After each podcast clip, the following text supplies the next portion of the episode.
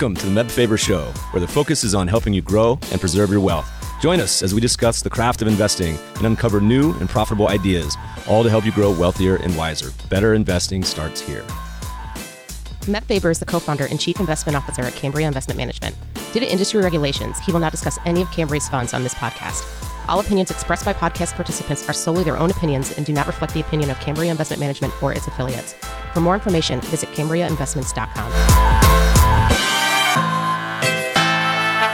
What's up, friends? Great show today. Our guest is the host of one of my favorite investing podcasts and is about to release his second book about how the world's elite money managers lead and invest. Today's episode, we go all the way back to our guest's early days working under the great David Swensen at Yale to hear what makes him one of the most respected chief investment officers in the world. Then we move on to his famous bet with Warren Buffett and who here the real winner of that bet was. And hint, it wasn't Ted or Warren. After touching on what the chief investment officer job really entails and insights he's learned from literally speaking with hundreds of the top managers in the world, our guest shares how he invests his own money we talk about stonks, ETFs, private funds and VC, Bill Ackman's fund, SPACs, and even some crypto. This episode is sponsored by our friends at YCharts. A typical day in the life of a financial advisor calls for back to back client meetings, juggling portfolio management, and the consistent desire to improve client relationships. YCharts report and proposal tools could be the missing piece to help you effectively handle these time consuming tasks. Now more than ever, clients want to hear from their advisors, and with user friendly templates at your disposal, generating impactful client reports can be easily integrated into your everyday routine, helping you free up time and focus on what matters most enhancing client interactions and growing AUM. Need to make a clear head to head comparison between a client's existing portfolio and your proposed one? Want a seamless way to educate your client and present market trends with minimal effort? Join thousands of users who rely on YCharts to easily answer those questions and much more by leveraging personalized proposal reports to truly showcase your value add. Click the link in the show notes to learn what others are saying about YChart's comprehensive suite of reporting and proposal generation tools. Get 20% off your initial YCharts professional subscription when you start your free YCharts trial. Click the link in the show notes or tell them Meb sent you for new customers only. Please enjoy this episode with the host of the Capital Allocators podcast, Ted Seides. Ted, welcome to the show. Thanks, Meb. Great to be here with you. Last time I saw you in person, you were hobbling away in rural Pennsylvania, I think. Have you have you since recovered? We were, yeah. Blisters on the feet. Yeah, recovered. That was that was a while back. I spent the next day in whatever rural airport that was in Pennsylvania. I can't remember, but I'm not a germaphobe, but I try to stay away from those like airport massage chairs. That just seems kind of gross to me. Particularly, I was ahead of my time. In COVID, no one would do that, of course. But I think I was with Corey Hoffstein. I think I spent probably an hour and a half in one. Just I must have spent thirty dollars in quarters. I was so sore. and that was a long time ago, lifetime ago. Yeah. How you staying sane in COVID? You're in Connecticut? Things have been good. Yeah. Home in Connecticut. Just finished, as you talked about, just finished first ski trip with my kids. So flew somewhere. It's kind of interesting. But yeah, everything's calm. Did you, did you go out west, catch the big snow? There was a big dump last week. Yeah, well, no, we just missed that one. It was two weeks ago. So yeah, I went out to Beaver Creek. Oh, beautiful. My cruise in Colorado, where this photo for the YouTubers, no one watches this on video, but the YouTubers is from Colorado and the Flat Tops Wilderness we took this summer. But as we were talking about this before the show started, I bookended COVID. Last stop was Jackson Hole before COVID and just took my first trip. The world, I think, is ready to get out of the house. My sentiment indicators are firing. Ted, you got a new book. What's the name of it? It's a shocking name given what I've been doing. It's called Capital Allocators. Subtitle How the World's Elite Money Managers Lead and Invest. It's good. My favorite part, oddly enough, is you have a whole bunch of quotes in there, and some of them had me hee hawing last night. So we'll include a few of those during our talk. It's not your first rodeo. You've written a book before and been featured in some others.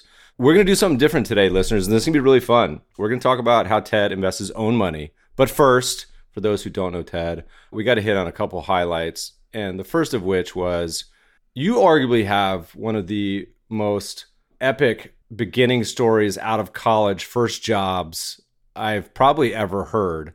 And a secondary question is why in the world did you ever leave that position? Tell, tell our listeners how you got started out of school. So I graduated college in 1992. And for those who don't know or remember, it was the bottom of a recession. Not easy to find jobs. And I did the normal Wall Street stuff and did, had some interviews. And along the way, I interviewed with David Swensen at Yale. So I had taken a class of his. He used to teach two, and he still teaches one and had mentioned that they hire one person a year. And I didn't know much. I, I, knew I thought stocks were interesting, but I was not a 13 year old investing in stocks and did the interviews, got the job, and ended up thinking I'd stay two or three years and go to business school. He was big on the CFA, so I get my CFA, and I did that, but it was just fun. So I ended up staying five years and then leaving to go to business school. So the question is why?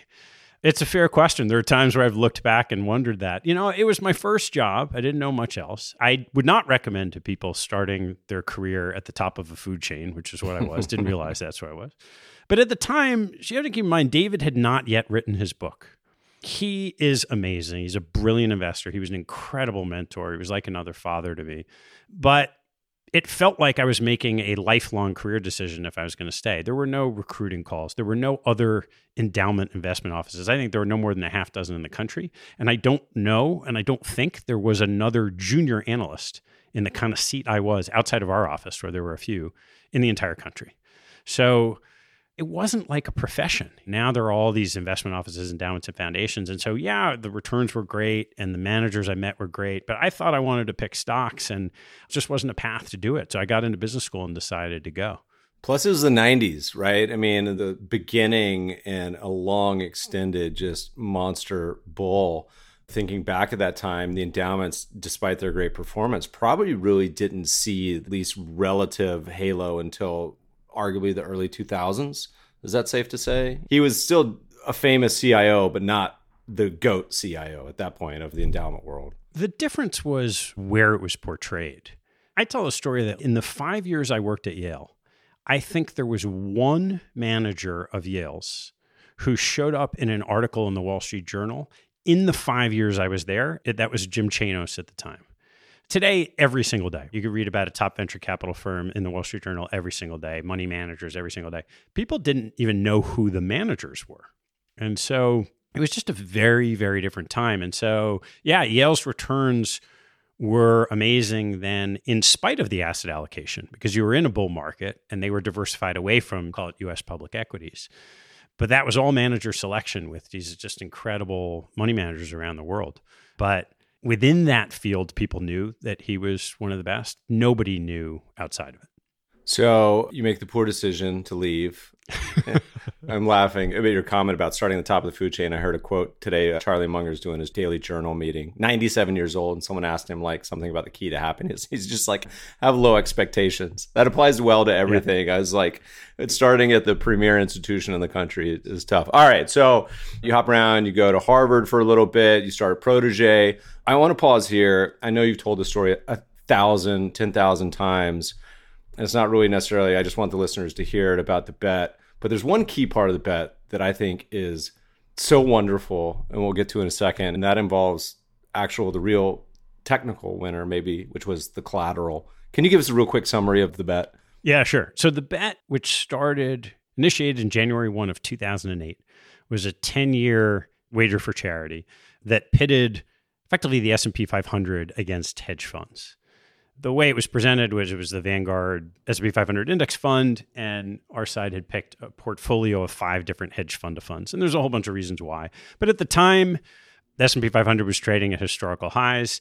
Interest rates were also at four or five percent, so there was no reason why that's historical highs might be the case. And hedge funds were doing well, so that was a bet. Looked great for about a year and a half, and I don't know if there was another quarter in the subsequent eight and a half years that hedge funds outperform the market. But the collateral is a really fun story. So the idea of the bet was that we wanted a million dollars to go to charity at the end of 10 years. And we pre funded it and split it. So my partners and I and Warren. And the game theory was if you pledge a million dollars and at the end of 10 years you only have 800 there, that just doesn't look good. And if you pledge a million dollars and you have like 1.2 or 1.3 million, that's great, but it's million dollars is a million dollars. So we just bought a zero coupon bond. And The bet got publicized. It's actually hard to make a charitable wager legally. And his lawyer found this charity called the Long Bets Foundation. I think it's longbets.org, and they posted on the site. And if you read the blog at the time, so this is great stuff about decision making, what were people thinking at the time? The only thing anybody said about the collateral was how the charities were the losers. Ah. like, why would you do that? You know, hedge funds are great. No, no, the market's great. Warren Buffett. Right. So January 1, 2008. So about five years in, I don't remember exactly when it was, five, six years in, I called Warren one day and I said, Hey, do you remember what we did with the collateral? And he paused for a second. He just started laughing because we put it in a zero and then interest rates went to zero. So it was $640,000 Jan 1 of 2008. And five or six years later, it had accrued to like 960. So you had four years left and it wasn't going to make any money. What we were going to do was do a bet within a bet and take the collateral, split it half in Berkshire stock and half in our fund of funds, and then have like a bet within the bet. But it turned out that that charitable organization that was holding the capital was not an accredited investor. So they couldn't invest in our fund of funds. So we just put it in Berkshire stock, and then Warren wrote a put at a million just in case.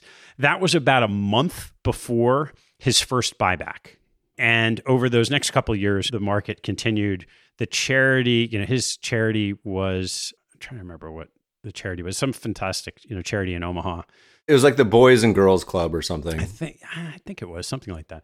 They ended up getting 2.2 million dollars so it was the single best investment. It was better than the market. It was better than hedge funds. It was one trade five years in. The one thing that no one foresaw, including us. And just goes to show you, you just never know in markets. It's so good. I love it. You still never disclosed the funds, right? To my knowledge. All right. Yeah. I mean, it didn't really matter. There was a reason why. One of them was a pseudo family office, pseudo fund of funds, and they said they would agree to participate on the condition that their name wasn't disclosed, so we just said we just won't disclose any of the names. As far as the general categories, I mean, obviously we can all be Monday morning quarterbacks. Is there anything, not specific funds, but is there anything about the approach that, because I mean, I imagine there's been obviously rolling time periods. If you were to roll that forward every year for the past 20 years, what percentage of the time? I mean, my God, the S&P's stomped everything at this point, but is there anything you would think about as far as the general allocation or categories? Was it mostly long short? Was it mostly market neutral? I mean, you hit the nail on the head. Ultimately, it didn't matter, right? It was S&P wins over everything. At the time, so you're going into this 10-year bet and Warren's argument is fees and costs, and that's right, but that's right within a contained universe. And the S&P 500 is a contained universe, but what hedge funds are playing isn't at all. So you could make whatever bet you wanted to. Part of the reason why we picked fund of funds was it just looked like an easy bet just where the market was trading. You would bet on anything else but the s&p at that point in time for 10 years.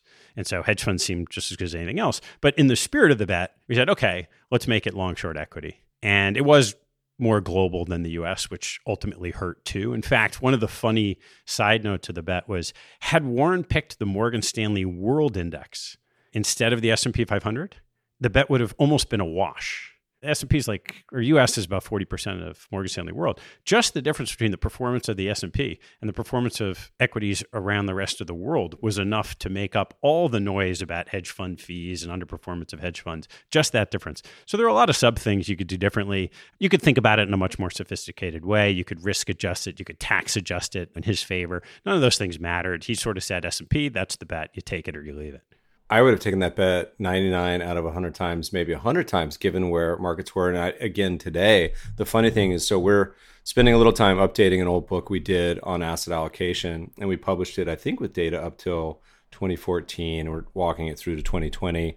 It takes asset classes back to the 70s and all these famous allocations. So Dalio, El-Erian, Swensen, Buffett, permanent portfolio, yada, yada, all these listeners, it's free to download online. And the takeaway was that almost any of the allocations, and these are buy and hold, rebalance, passive allocations, they all do great and all about the same.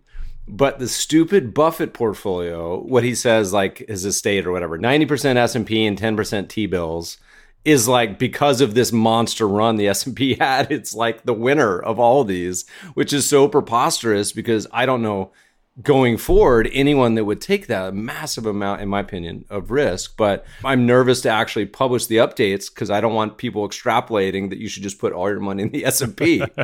So almost anything looks worse in comparison. Yeah, that's right. And you know, the S and P's had its own dynamic this last dozen years too.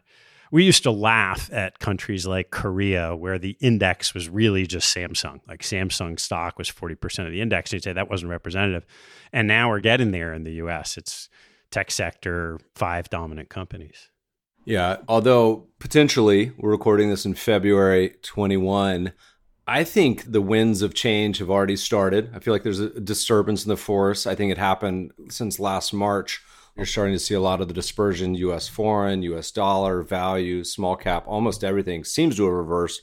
we'll see. Things change quickly in 2021, but I think we may have reached an inflection point. Who knows? How many at this point? So, podcast, we'll call it 200. And by the way, listeners, if you haven't checked out Ted's podcast, it's on my very short list of favorites. It's probably the only podcast that really talks to the real money institutions, you know, the 10 billion, the 50 billion, the 100 billion, very serious money managers. So, podcast, let's write down 200. Besides that, over your career of the past 20 plus years, how many CIOs do you think you've spoken to? Meaning PMs and CIOs.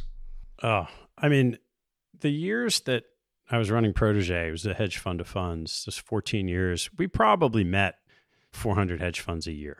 And I was probably myself in 200, 250 of those meetings. That's a lot. There's a couple thousand just from that period of time. And I was doing that a lot at Yale, a little bit less so the last few years. And then every conversation you have with people along the way. So, yeah, it's definitely a few thousand. So the book is really fun.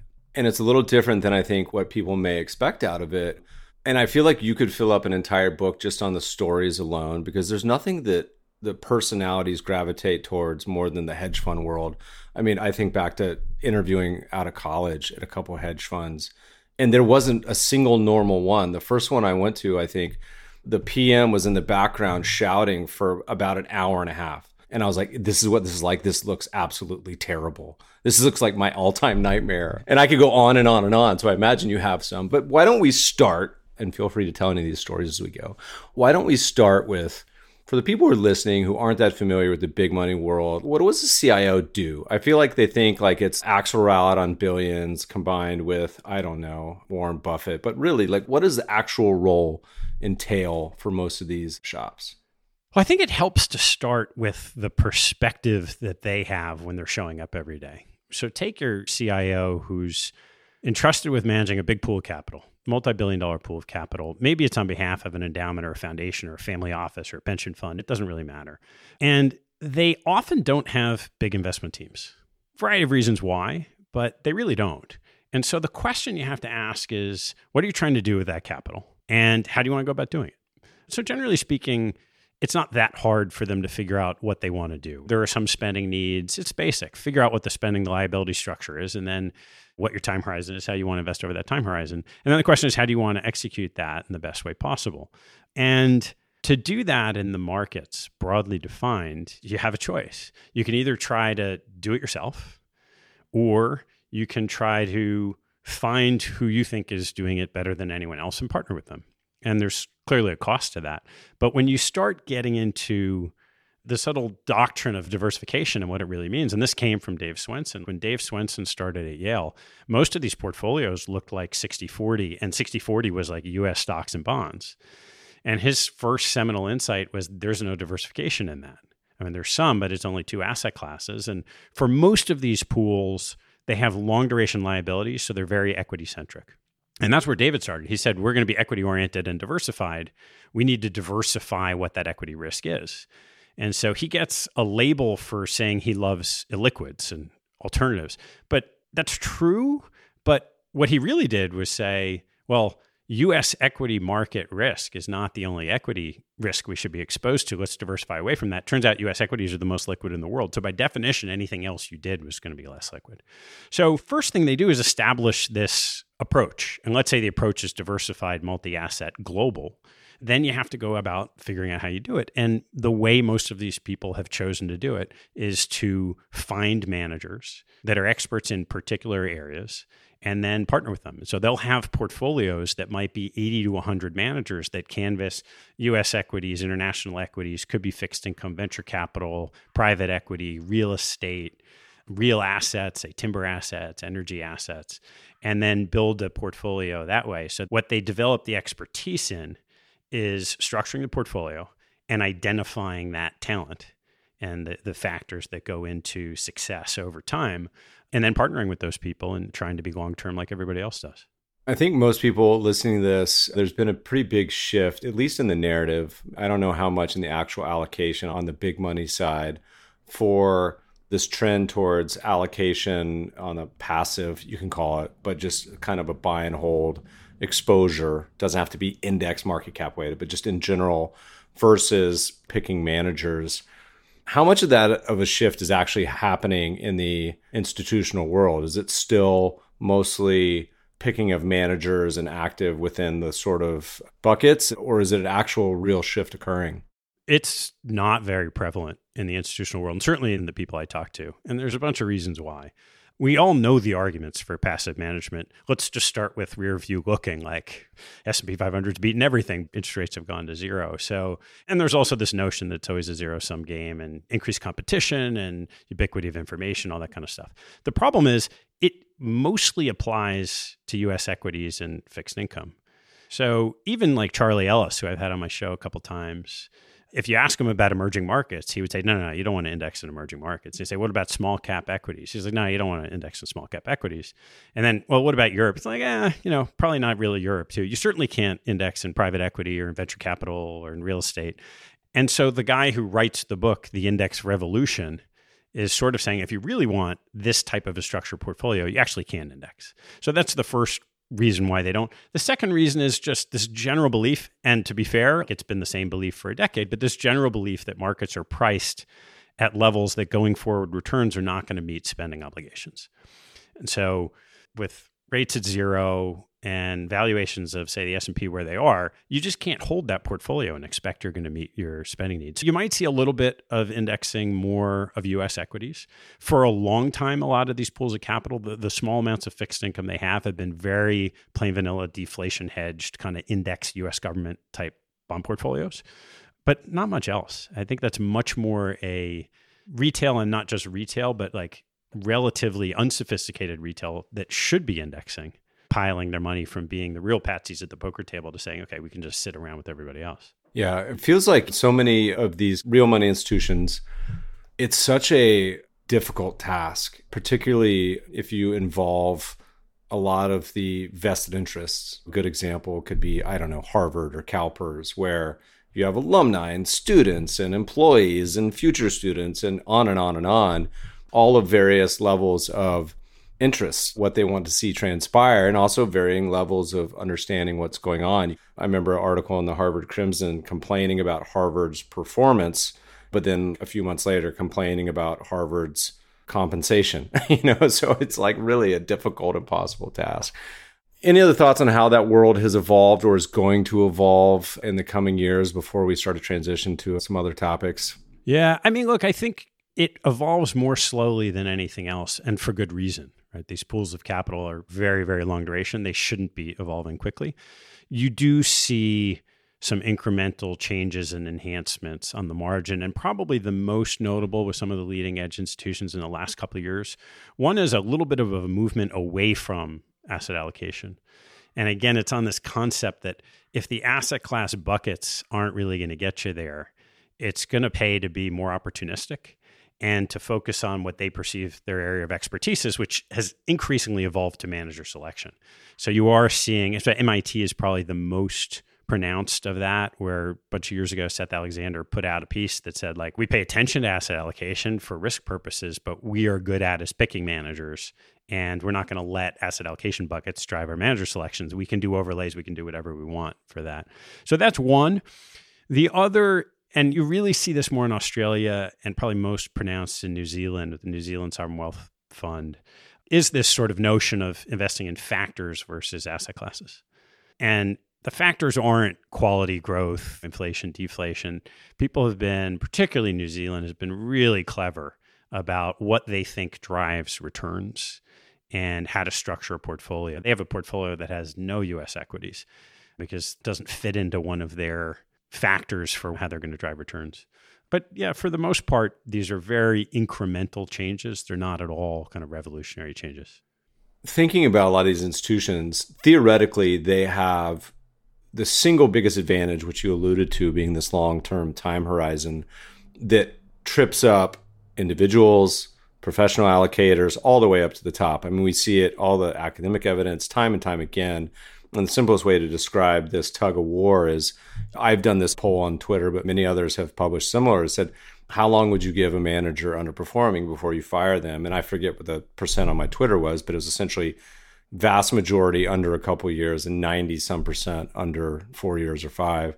And then if you look at Vanguard has put out some great research, we'll put it in the show notes, but saying even if you look at all the mutual funds in existence for the past 15 years, and even if you look at the ones that survived, and on average, listeners, about half of funds close or merge every 10 years. And you look at the ones that outperformed, how long of these streaks of underperformance did they go through? And it's like 98% went through a period of, I think, four years of underperformance. And so this huge tug of war of this problem that people have, other than theoretical long term time horizon, which we all should share as a goal, right? Everyone says they have that goal. How do you actually think about either allocation, guardrails, or behavioral? reasons not to muck that up. That's like the number one impossible allocators. When do I know this is a bad investment? When do I know that it's just a bad run? Well, let's start with whatever the base rate or baseline facts are, which is we're going to muck it up. we know we're going to muck it up, whether it's stocks or managers. It doesn't make that much of a difference. One statistic that I've seen in the last year that I think it came from Michael Mauboussin about stock pickers is also true of manager selectors, which is generally speaking, people are much better on the buy than the sell. And what's been tricky that I experienced in my years was first you start with the awareness that people chase performance. And so you try to create investment theses and risks that aren't tied to the things that would give you that behavioral bias against you. So you try to be qualitative instead of quantitative. You might lay out a bunch of theses that could change and risks that could surface to try to stay the course. What you then find is that invariably you're in an investment meeting and someone's underperformed and someone on the team says, "You know what? This manager just isn't as good as we thought." We had already laid out the risks. The risks played out. So we were right, but they weren't as good as we thought. Those conversations always happen after a period of bad performance, and I have yet with one exception which I can explain been in a situation where someone walked into a room and said, "You know, we've been investing in this manager for like 8 years and they are killing it." Let's redeem. Never heard that in my life. Never heard it. Only time it's ever happened, and it happened with me a couple of times. It does happen when you're invested tactically.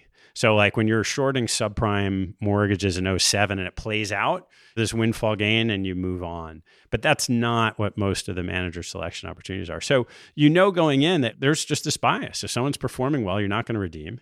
And there is some level of turnover. And so you try to be patient. I mean, I got lucky in that I watched this on the other side in my years at Yale. I mean, I don't know what the average tenure of their manager relationships is today, but I know after like 18 years or 20 years when David was at Yale, it was like 14 years. And you know, you learn a lot in those first couple of years and you turn over things more than you would. They have been uncanny at staying the course and at times knowingly probably staying too long, but very Buffett like in in that way. And I think that that does allow you to avoid some of the behavioral biases. And frankly, this movement in private equity, and there's a lot of market dynamics of why private equity's been good and why it might be overpriced today. But one of the things that private equity allows everyone involved to do is get out of their own way. You make the decision once. It doesn't matter what happens. You, as the chief investment officer, can't change your mind. Your board can't tell you to change your mind. The people that own the companies aren't going to turn around and sell it really quickly. And any investment strategy, if you say, you know what, no matter what, you're in this for 10 years, is going to do a heck of a lot better than engendering all the behavioral biases of the decisions and the mistakes that everyone makes along the way. It's one of the things I've changed my mind on in the last decade plus is the concept of illiquidity being a feature, not a bug. Because thinking of so many examples, and not just to the downside, to the upside too. How many people, they had an investment that doubles. They're like, oh my God, amazing, sell. And then it, it goes on to 10x or 100x. And we're not just talking about GameStop or crypto. I mean, we're talking about all sorts of stocks and investments. People get it when it comes to one investment, which is housing. They can say, look, my parents bought this house for 100 grand. Now it's a million. This is why real estate is such a good investment. And on average, usually it's not that great of an investment. It's just that it had the time to compound. What are good sell reasons for someone who's allocated for years? What are reasonable ways to think about, okay, how should I establish sell rules? And what are some of the criteria that are okay? Yeah. I mean, one of the fascinating things about the seat is those criteria can involve both the organization and the underlying assets or investment strategy. So, you know, at the organizational level, change is always a sign. Some change is natural. Sometimes allocators overemphasize change in an organization. But if you have important people leave, if you have friction dynamics that create, these are organizations and organisms that have to make decisions. And so that's probably the biggest one. And then you'll also have at strategy levels thing markets change, opportunity sets change. And you may have hired a particular manager for an investment strategy that maybe you lose confidence in them in executing that strategy and you still want to be involved in the strategy or maybe the strategy is no longer attractive for the long term. It can be lots of little things. I think most of the decisions and changes that get made are very subtle. It's sort of pattern recognition with a hope and a belief that you're right and a clear cognizance that you might not be and you're going to make mistakes. How do you kind of think about I mean, and this is hard to do, harder for everyone, I think, not getting caught up in the hot, shiny object of the day and thinking through an actual long term allocation. Yeah. I mean, it's a little bit easier in that seat because you don't really have the pressures, the short term pressures that other people face. So think about the crypto world right now. It's clearly the hot, shiny object now. Probably was to some extent in 2017 as well. There were no institutions that cared in 2017. And now they're starting to pay attention. You don't see a lot of activity. To the extent you do, they probably invested a few years ago in a venture capital fund because the whole ecosystem feels like a venture capital investment, whether you're buying Bitcoin or actually investing with Chris Dixon and Andreessen or something like that. And it gives them a little arm's length career risk. They can say, well, it didn't work out. It's VC. Yeah.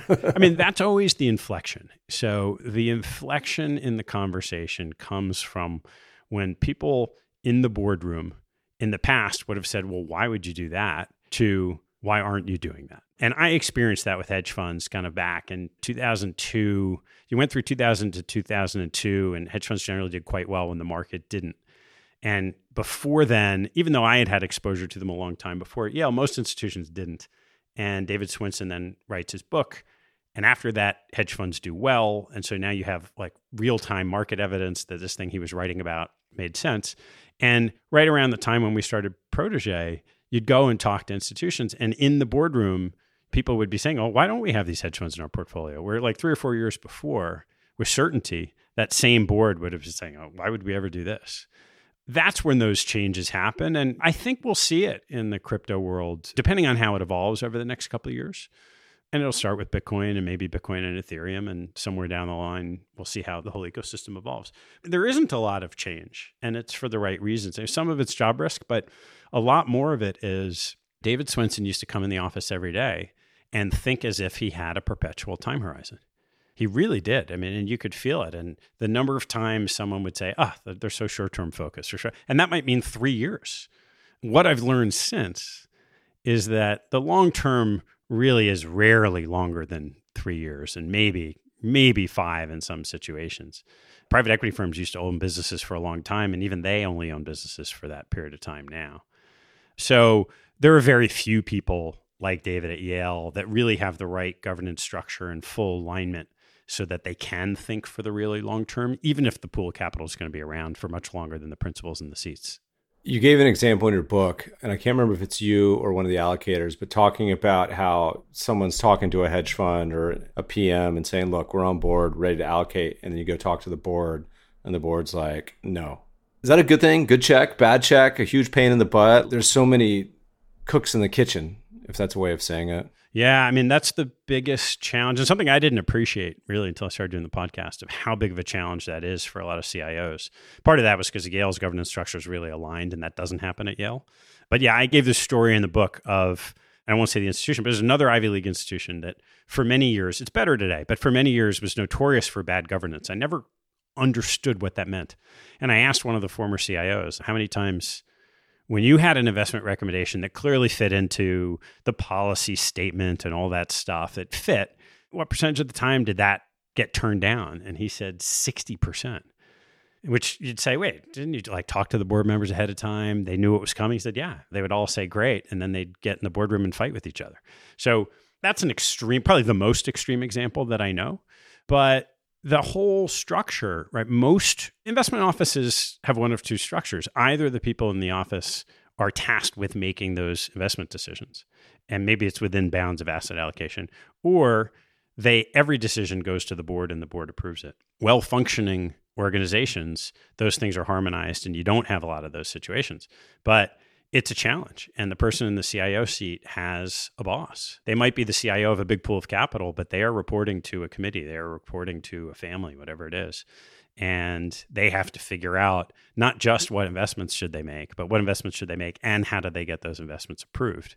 I think it's important, and alluding to this importance is on your section on investment frameworks, you weren't leading with strategy and process, you were leading with governance. And we also talk a lot about investors, and this is most institutions have this, but almost never does an individual or even a professional financial advisor write down their actual process too and talk about all these things and have a policy portfolio or whole program put together. And it's useful to at least think through and then sit down with your family or whatnot. I think there's probably an opportunity for somebody to build out an education curriculum around this sort of concept and help people. I know some of the big investment managers do this in house, but I think having it broadly available would probably be helpful. Morningstar talks about it, Christine Benz, but particularly useful. I want to save some time to get down to what we're going to talk about on this podcast to be a little different, but as usual, things go off the rails. All right. So you're in the seat of someone who's spoken to thousands of managers over the years, all the biggest institutions in the world. You've seen everything possibly that one could see. So this is going to be fun because we're going to talk about how does someone in your chair actually put this to work. Ted's agreed to open his kimono. For the people watching us on video, he's slowly undressing right now. Just kidding, he's not. So Ted, talk to us about how does this actually play out in the society's allocation? What do you do with your own dinero? So pretty interesting, right? In the sense that for many, many years, I was investing in a certain structure. To Yale or Protege we're investing in hedge funds. And then you step out and you're on your own and you say, okay, like, what do I want to do?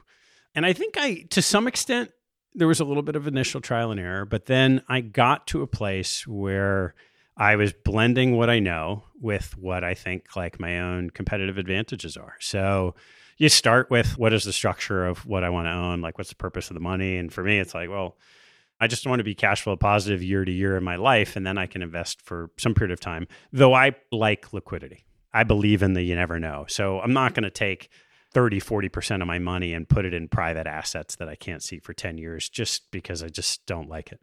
Not my comfort level. It's not even a risk question, it's just my comfort level. So we start with that. And one of the things I talk about a little bit in the book, which is very true of me and everybody else, people come to these seats, my own seat or a CIO seat, with like their own natural habitat. They got trained somewhere. They have some set of beliefs. There's something they're more comfortable with. I started in the business following public equity managers and then later in hedge funds. So the public markets are more my domain than the private markets, certainly more my comfort zone. So when I started out, I was like, I know all these managers. I know what stocks they own. Like, I'm going to look at 13Fs. I'm going to buy stocks. And just like anything else, I was pretty good at buying stuff. And This really only goes back five years when I left my old shop. And I was terrible at knowing when to sell. Like something would wobble around and I didn't know anything about it. I wasn't following the companies. And so I kind of moved away from that. And my real sweet spot is investing in managers. And so then the question is, how do I do it? Some in the US, some international, some private, pretty straightforward in, in that respect. And then I kind of break it down and say, okay, where do I want to place my bets? And so I have some money with some managers that I think are just exceptional. Internationally, I invest with WCM out in Laguna, kind of your neck of the woods to some extent. Terrific people. I love their strategy. They're pretty growth oriented, so I'm kind of sensitive to that, but I like that. I invest with them in both international and emerging markets. In the US, I've tended to do stuff myself a little bit. I like things I call manager substitutes. So something that might be available in the public market that is a stock, but it looks to me like a manager, like I'm underwriting manager. So the easiest example is a couple of years ago, I bought Pershing Holdings when it was at a 25% discount. I actually invested with Bill in the early years and I know all the strengths and weaknesses. That's my biggest position in the US. I've owned Berkshire Hathaway for a long time. Can we talk about the Pershing for a second? Because this is a unique yeah. investment. And I think I was going to try to listen to their quarterly report this past week, but it was at like four in the morning West Coast time. So I didn't. But this is a unique bird animal. Could you tell us a little bit about what it is, what they do? Because they had a pretty interesting 2020 as well. Yeah, the whole history's been interesting. So Pershing Square, you know, Bill Ackman, people, everybody knows the name. In I don't remember what year it was. The year before Valeant collapsed. So that was probably 2015. So 2014. I'm guessing I might have the year wrong by one. Bill had a monster year, and he raised, I think it was $3 billion holding company listed then in Luxembourg. Now it's also listed in London. And it was effectively the same strategy that he was doing in the hedge fund, which is a concentrated activist strategy. He'll occasionally put hedging type positions on. Clearly, he'll occasionally short. I hope he doesn't do that anymore for his own sake. And the difference from the holding company was a couple things. The first is it was traded and listed, and he was telling everyone was going to trade in a premium. And like every other listing holding company, it quickly went to a discount. The second is he can put leverage on the strategy because it is a holding company and there's about a billion dollars of borrowing. I think it's a $10 billion, eh, nine or $10 billion market cap now. And because of his style of investing, he needs to have less liquid positions. So even a, a hedge fund, and his hedge fund had very long dated liquidity, you know, people could take their money out and that could prevent you from being activist in something where you want to go on the board and make change. And so he was going to have a larger concentration in the activist positions in that holding company. So you basically have a concentrated portfolio, call it eight to 10 large cap equity positions run by Bill, the ability to hedge. He also did one thing that hasn't been materially valuable for the holding company, but he didn't want to discount the fees. But what he did was he let the holding company have an ownership in his private hedge fund business. I think it was 20% or something like that. So today's private hedge fund business is probably only a billion, billion and a half dollars. But the fees on that, some of those fees would go to reduce the fees in the holding company he had his problems with Valeant. He had a bad year or two, and in those now you're below your high watermark. You're not paying an incentive fee, so you've got a you know one and a half percent management fee or whatever it is, maybe a little bit less. And it was trading at a 25 percent discount. And you look at what he owns; they're all very liquid names that trade in the market. And one of the old ways of thinking about valuing. I did a bunch of work on closed end funds when I was at Yale that traded at a discount. You could say, well, you could go buy the stocks but if you do it through the holding company, you have to pay him management fees. So you could discount the stream of management fee income. And what you end up getting is like a natural 8 to 10% discount based on that stream. But this thing's trading at a 25% discount. So he's done really well. And then you have things that happened like last year, where right before COVID hit, he bought a bunch of credit default swaps. And he basically saved all of the money that he would have lost in the downturn in March and April, turned around, closed them out, and then just rebought the same names. And he had a 70% year last year. So that's an example of something I'll do where to me it looks like underwriting a manager, but you know, like I have a high degree of confidence that's going to beat the market over time. So I'd rather own that than the S&P 500. There's a nice couple extra points, and you hit the nail on the head. I mean, we talked about this during the last crisis. There's a handful of these foreign listed funds. We talked about Third Point during the global financial crisis. They have a closed end fund that traded at a 50% discounted net asset value and these things happen on occasion and, and in the closed-end fund world you see it as well. And the challenge is not bills specifically but to the rest of the closed-end fund space they traditionally trade at discounts because they're high fees and a lot of them are just a mess. But some of these top tier managers like pershing we were talking about this in march. I mean i almost never talk about securities but it was getting to a 20 30 i think it hit a 40% discount at one point and the market wasn't appreciating it didn't understand that it had the credit default swaps. And bill to his discredit or credit whatever it may have been you know goes on tv and was talking about it. So people were even more confused. But so you get access to a top tier manager that has the ability at least to add things like and i think he's re-added i'm not sure some of the credit default swaps but at a big discount. And that seems like such a no brainer on the portfolio side, it's such a big opportunity. There's one more thing that they've been doing, which is they've been buying back. A lot of the problem with closed end funds is you could get in a 20% discount, does no good because it never closes. And there's been a lot of these activist funds have been trying to do this for decades. But Pershing has a feature, and we'll put a link on the show notes. You guys do your own due diligence that they're allowed to buy back their own shares. And I think they've spent hundreds of millions, if not more, buying back shares. So it has a natural discount closing mechanism. Anyway, take a look, listeners. We'll put it in the show note links. So that's public market exposure. And then through the podcast, through relationships, I see some interesting stuff in the private markets. And again, my sweet spot tends to be betting on the people more than more than the asset. So things like I've invested with Jason Karp at HumanCo. He's a former hedge fund manager who has a holding company in the health and wellness space. And he's someone I've known for a long time and is just a super, super talented investor. I've invested with Brent Beshore, who's like the most popular social media investor, and kind of helped him and Patrick O'Shaughnessy structure that first permanent equity fund. Brent, by the way, is probably the person that gave me, I'm convinced I had COVID last March. I was hanging out with him in Jackson Hole, the last trip I had.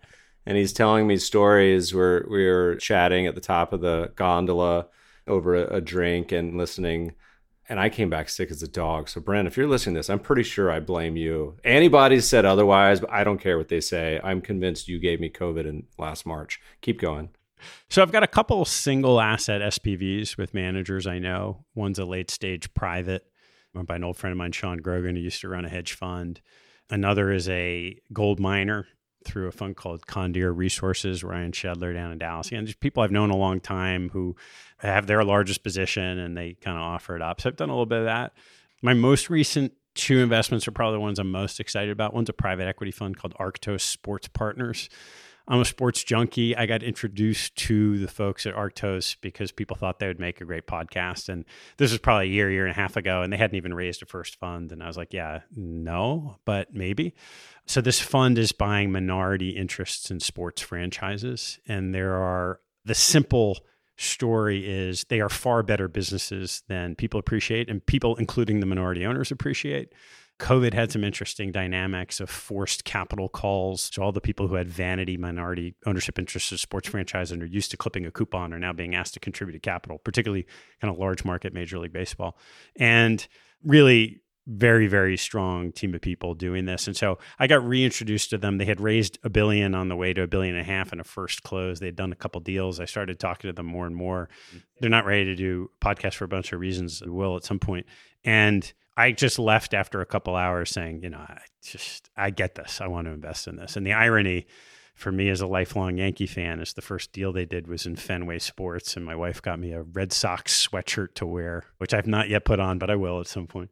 And the other is something I'm doing myself, which is a portfolio of post IPO pre-announced SPACs.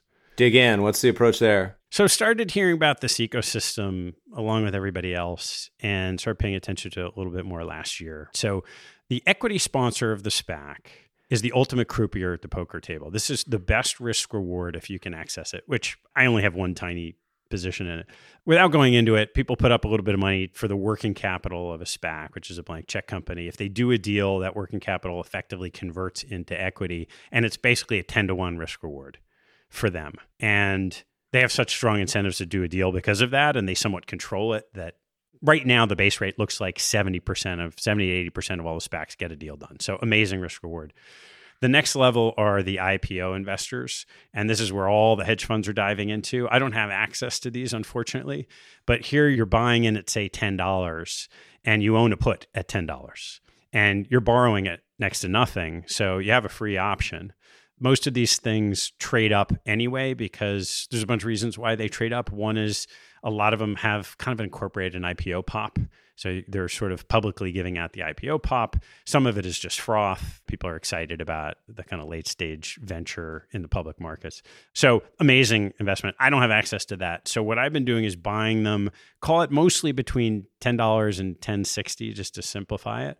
So you're paying a few percent risk if a deal doesn't get done with a high belief that a deal will.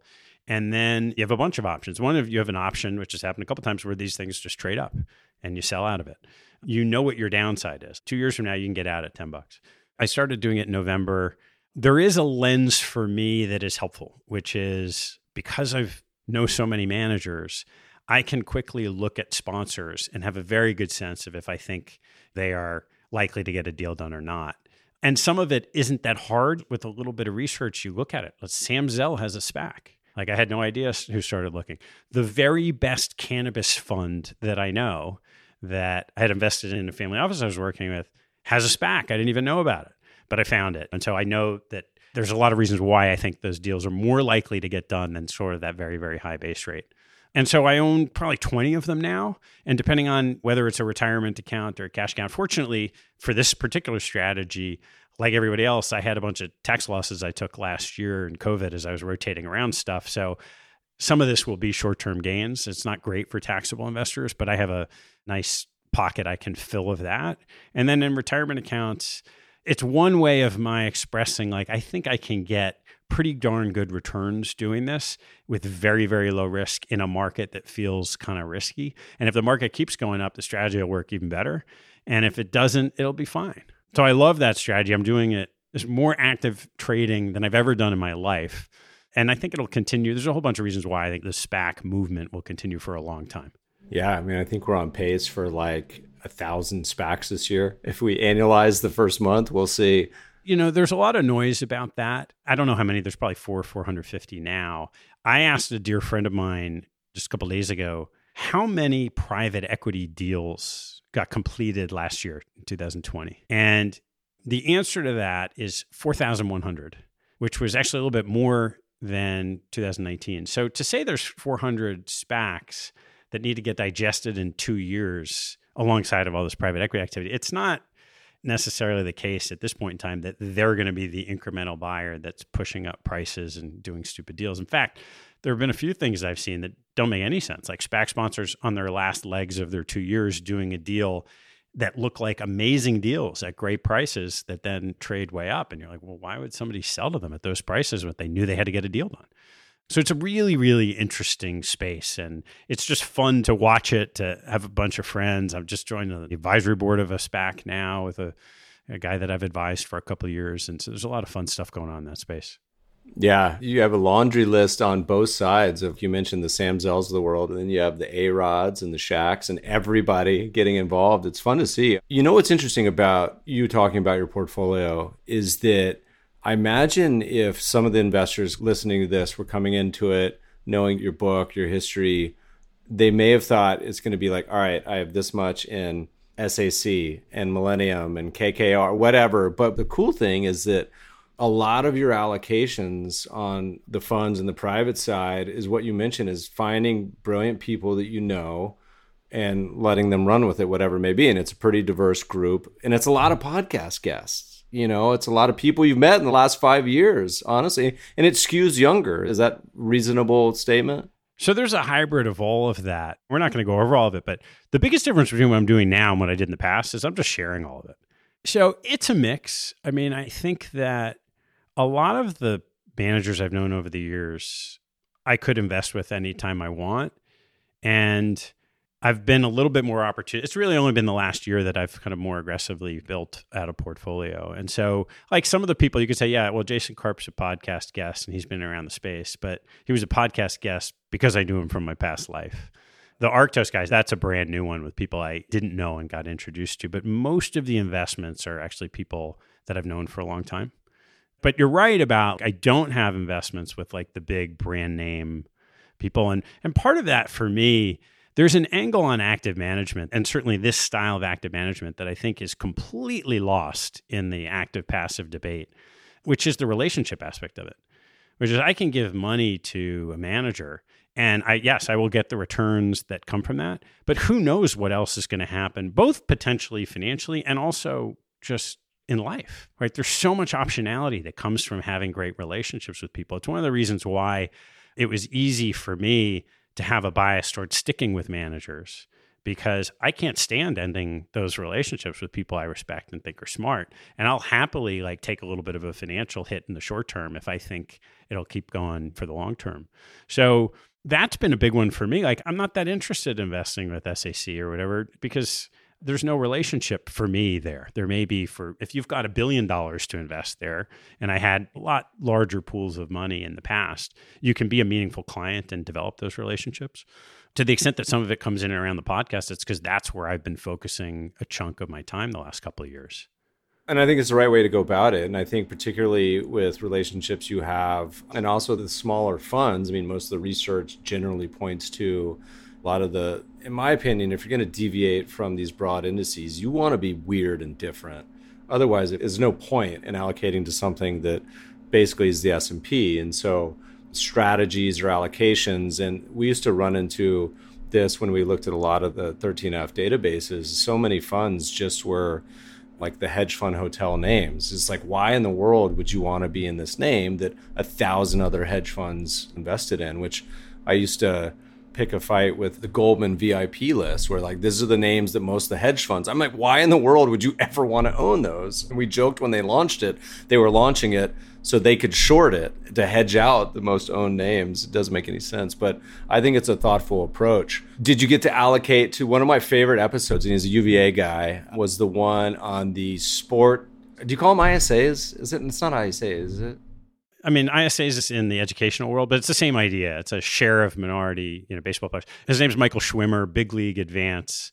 I have told him I want to invest in the next fund. It takes him a number of years to put the money to work. He's been in the news this week because I've known about this for a few years, but Fernando Tatis was one of his signees. And that only became public because Fernando backed him up when someone else went after him. I don't remember who it was. There was a lawsuit some agent came in to after a player had signed this agreement a number of years later and said, "Oh, you shouldn't pay this guy," and Tatis backed him up. So it was publicly somewhere it was in the public domain that he had signed a deal with Tatis, who just signed this big contract. I have not caught up on Michael on the returns, but that initial fund was twenty five million dollars. I have no idea, and it wasn't public how much he put in with Tatis, but that investment alone, which was probably a small percentage of the fund, could return the whole fund. There's some articles about it this week, but yeah, it's a fund returner. They said it's something like 30 million, but you know what they don't write about is the probably hundreds of other ball players that didn't make it that thank the Lord for having that money or sharing that risk. And I'm a huge ISA guy, so I know I get I get people aren't, but when I heard that episode, I was like, oh, this is the coolest idea ever. So yeah, he tells the story great. So one of the things I've thought about, I don't know if I'll end up doing it ever, but I've definitely thought about kind of raising an opportunistic fund sometime in the future, more friends and family than big institutional again. But just because some of these opportunities are really great and I see them and I can get access to some great stuff. Now, the one thing we didn't talk about, which is fine, I don't think we need to, but I do own a little bit of Bitcoin and Ethereum. And one of my advisees, former hedge fund manager, just called me last week and we were talking about it. And he was just like, one of the things he always loved about me is that I'm just not dogmatic about what I'll own. And in a funny way, it I don't need to go through the same case everybody else would, but for me, it's also tied to people because I've learned about it from having people on the podcast. I just had Chris Dixon on in January. I'm about to do, depending on when this comes out, it might be contiguous, but I'm doing a mini series on crypto for institutions, which is very different from the deep dive that people will do on crypto. It's sort of like, what are the institutions thinking? You know, what do they need to know to start to participate in this ecosystem? It's like a couple, two, three percent, you know, depending on going up or down. It's super interesting just to trying to pay attention to what's going on in that whole ecosystem and how it's going to evolve. Yeah, it's interesting because what you're seeing with Saylor and some of the companies putting the treasury on their balance sheet, we actually tweeted about this over a year ago. We said, I don't understand why a company doesn't just think about putting their balance sheet into crypto, they become a de facto ETF because the SEC is not going to approve one. Here you are now, MicroStrategy, I think it's a $7 billion company with five of it in crypto. The corporate balance sheet, I think, is a fascinating because it applies to individuals too. And we wrote an article about this, but a different variant, which is a lot of people, and you have a very equity tilted portfolio, a lot of people think that T bills or bonds are safe. And if you look at after inflation returns historically and volatility, it's actually you can demonstrate that a portfolio, in my case, I use the global market portfolio to invest, but almost anything does a better job than T bills or bonds alone. So they took it to a different conclusion than I would have, but it's interesting. How do you think about swapping stuff out? So you see a new fund, new idea comes along in a month, you got to get something to boot. What are you going to do? How do you think about it? I don't like booting stuff. So So part of what happens is, and we didn't really talk about it, between like Pershing and Berkshire, and I've owned some Google and Amazon for a couple years because I tend to be a little more value biased in what I like with managers. There's just some liquid stuff, and part of the reason I like the liquidity is for just that reason. If Schwimmer comes and raises his next fund, I want to invest. I got a call last week from a close friend from business school who is just one of those people that money sticks to, and he had a late stage private deal that he's putting his mother and brother in. He said they can't afford to lose money, and this is my chance to make the money. He's calling 10 friends. I know the company a little bit. I know he's deeply involved in it, and I'll put a little bit of money into that. I want to be able to do that. And so, one of the things that gets lost, and it's very hard if you circle back to the institutions, there's an opportunity cost to being fully invested, which Seth Klarman's really tried to teach all his clients over the years. He just has so much cash that people don't get the message. And so, whether it's cash or for me, this whole SPAC portfolio is a great. I have a lot of my liquid portfolio now in the SPAC portfolio. Well, if something great comes up, it's a low cost option. I could just turn it around and, and invest in something. So I always try to keep, let's call it dry powder that's in the markets around. That's actually something I've changed my mind on in the last 10 years. Dan Egan over at Betterment kind of helped push me over the edge, which is a concept going back to the comments I was making a little bit earlier, where investing your cash with the understanding of how you do it will affect the volatility and risk profile and drawdown ends up being a much safer investment or potentially over time, but it has to be liquid. You can't be something that's stuck in 10 year investment or a house or something. But not many people do that. I think the three of us, I haven't really talked to anyone else that is that kind of screwy that invests everything. Yeah. I mean, look, the other thing that's kind of wild is that after all this time, I really don't have money in hedge funds. And it's very straightforward. It crushes me because there's relationships are there. I think people I invested with were super, super talented, but it's tax inefficient. And what the returns they're shooting for, take away taxes, is just not that attractive. And so that's unfortunate. But by the time I left my old shop, like 90 plus percent of the capital was offshore tax exempt. I mean, hedge funds really aren't set up very well for taxable investors. So every now and then something comes up and I get very, very tempted, but I haven't done it yet. Yeah, my listeners are tired of hearing me say this, but if you go back a decade or more talking about the hedge fund and mutual fund world, and obviously I'm an ETF issuer, so biased, but very simply for this specific use case of active equities, it's crazy. And a lot of them have done it, not as much hedge funds, but a lot of institutions have moved to the ETF structure because it's so much of a better widget. But who knows? I can understand why people wouldn't, particularly if you're charging performance fees. That's the big one. Can't do that in an ETF. Yeah, actually, I shouldn't say that. I'm about to make my first one, and it's strangely it's in a fund of funds, but it's purely biotech. So biotech focused managers. Where good luck doing that in an ETF, right? You really need specialized expertise, and there's a huge amount of potential to add value on both sides. So that's a one off. I think it's one that has a long, long legs to it.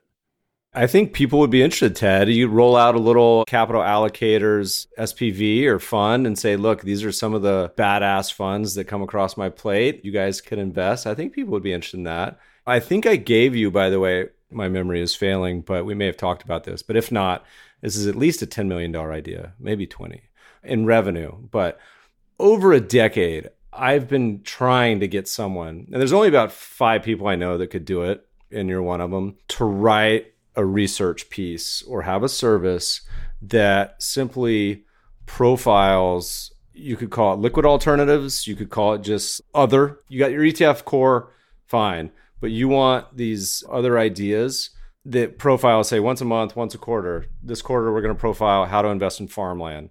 Next quarter managed futures. Next quarter long short equity. Next quarter we got a flash report on SPACs. There's no one to my knowledge that's doing that at least for public consumption that's decent we used to call it the liquid alternatives, but it could be the CIO letter, the capital allocators letter. But how much would people pay for that? I think a lot because I talk to people all day long, advisors, individuals, and there's 10,000 funds out there, many of which are absolute garbage, many of which people don't understand the structures, the difference between X and Y. They would love to read that. So hire a team of 10, it's funny. Like I'm probably naive about it. I would think that that existed, but you'd know better than I would.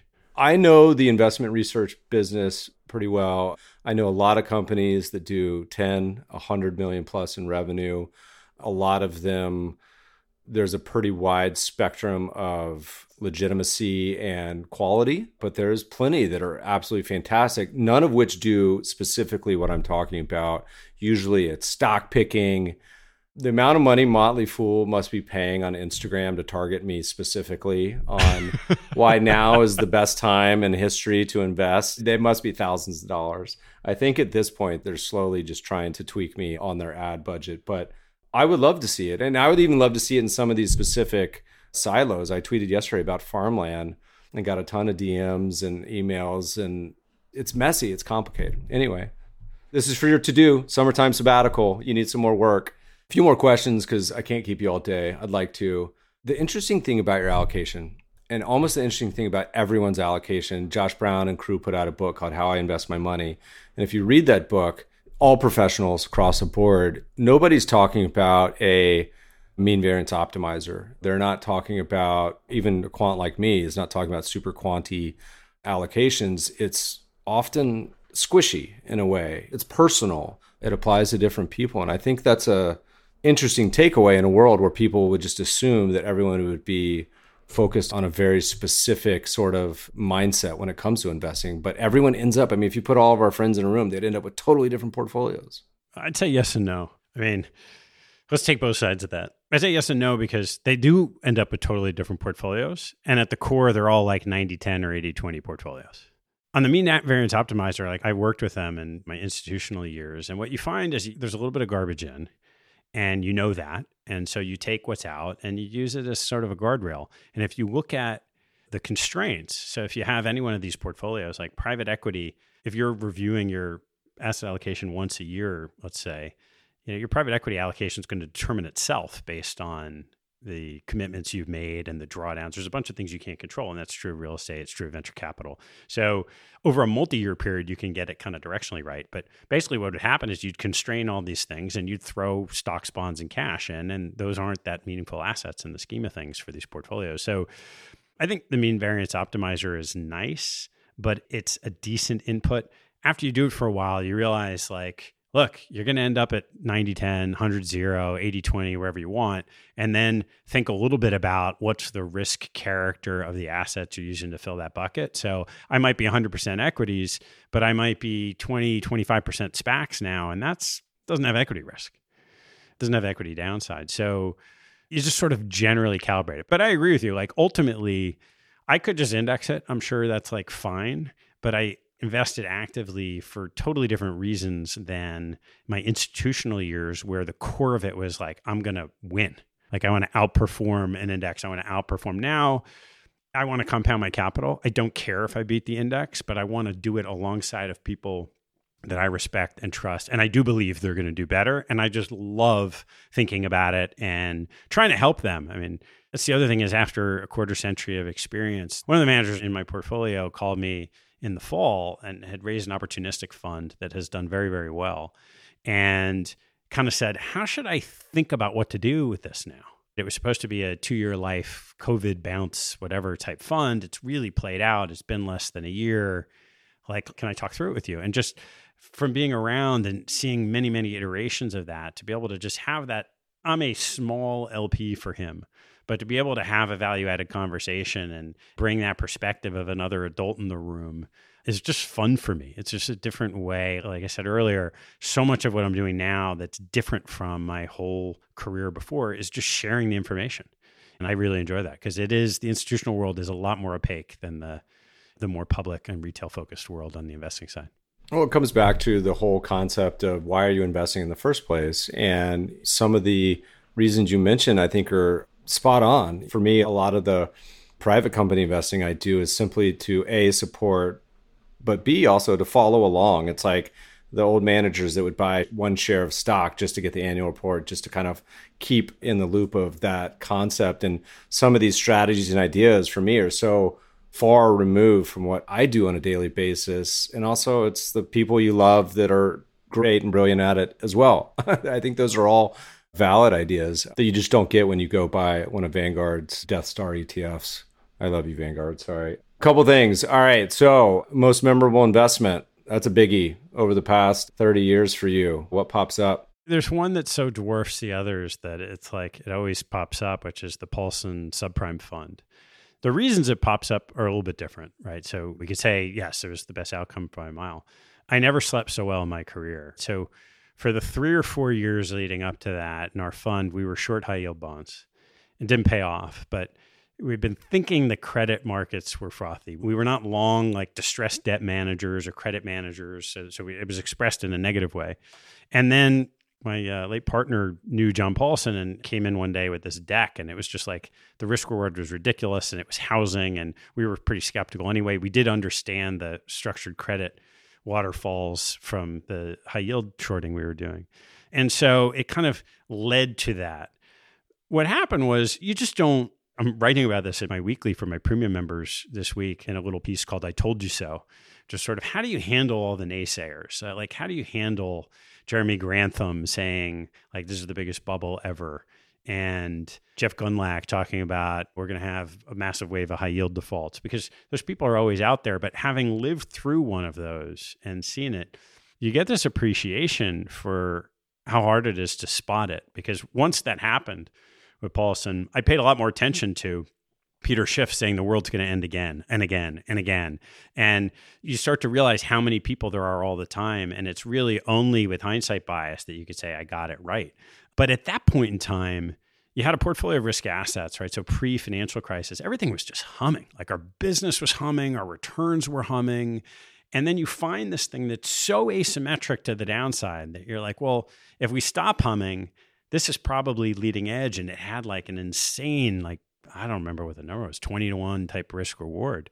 And you just don't find those. And so my partner kept looking for them and looking for them. I was like, they're, they're gone. We're never going to find it again.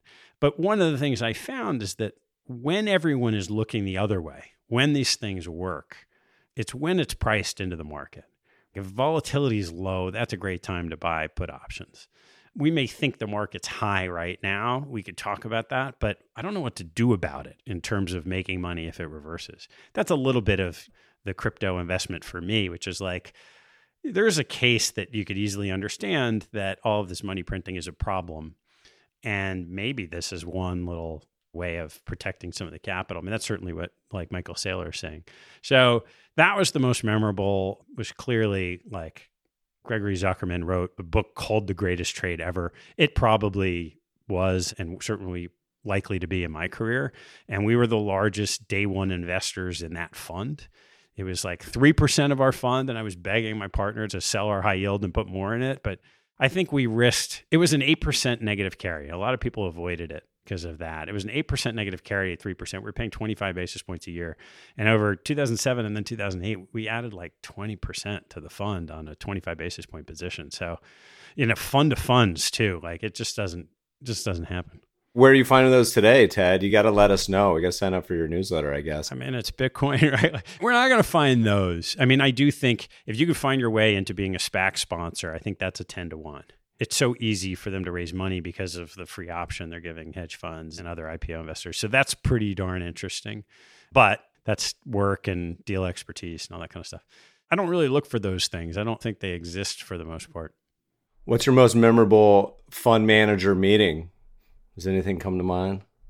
Oh boy. While you think about it, there was a quote from your book that I loved almost more than anything, which was talking about finding managers. And it says, Manager skill is rare it's really hard to identify in advance. Sometimes it's hard to identify after the fact. Matt Whineray from New Zealand Super. I mean, there have been so many. I remember some more by less the meeting itself. Well, I'll tell you one fun story. This was a very self deprecating story. So I turned 25 in 2000, in 1995. And I had a bunch of friends take me out for my birthday. I'm not like a big drinker or anything, but I got I got pretty lit up and got sick. And I remember like slamming. I had one of those circular metal garbage cans left over from college, and I like ripped over to you know whatever. I had a big fat lip. I come into the office kind of hung over the next day. The only time I probably ever did that. And George Rohr was presenting. So George Rohr started a fund called New Century, and at the time they were buying Russian vouchers And these were the privatizations in Russia. They were buying these things for pennies on the dollar. Their team included quote unquote private security. They had to have ex KGB officers because the actual stock ledger was handwritten and people would erase your name and put their it was just totally like old russia corrupt. One of the most amazing investment stories like ever and we're there on the front line. And i remember the meeting and seth alexander mit will never let me forget it because i just kept falling asleep. Oh my god. Oh. Noticeably falling asleep Oh yeah, I mean it, afterwards, uh, like Dean Takahashi was like, "Why don't you just go home? It's fine." I had been there for a couple years, so I had a little bit of street cred there. But that was the most embarrassing. And you know, there were so many. Like I wrote in this week's little thing, Jeremy Grantham was one of the first managers I ever met in 1992 at the beginning of a bull market. And he was so pessimistic that I never understood, hey, buy and hold long term compounding. I'm 22 years old. All I have to do is put my money away because I thought everything was going to roll over. I thought it was, I had just missed the bull run. So there are so so many of those kind of like old stories and more recent stories along the way. That's great. Ted, this has been a blast. I'm looking forward to subscribing to your new research service and fund when you roll it out that I force your hand on one of these days, please. I want I want someone to do it. Where do people go to find all your what you're up to? Yeah, thanks, Mevit. So Capital Allocators is the podcast website capitalallocatorspodcast.com might be changing that name in the future to capitalallocators.com i have that url but that's where everything is. Man it's fun being here with you man. Pick up his book ladies and gentlemen. Ted thanks so much for joining us today. Thanks man. Podcast listeners will post show notes to today's conversation at mebfaber.com forward slash podcast. If you love the show if you hate it shoot us feedback at the mebfabershow.com we love to read the reviews. Please review us on itunes and subscribe to the show anywhere good podcasts are found. Thanks for listening, friends, and good investing.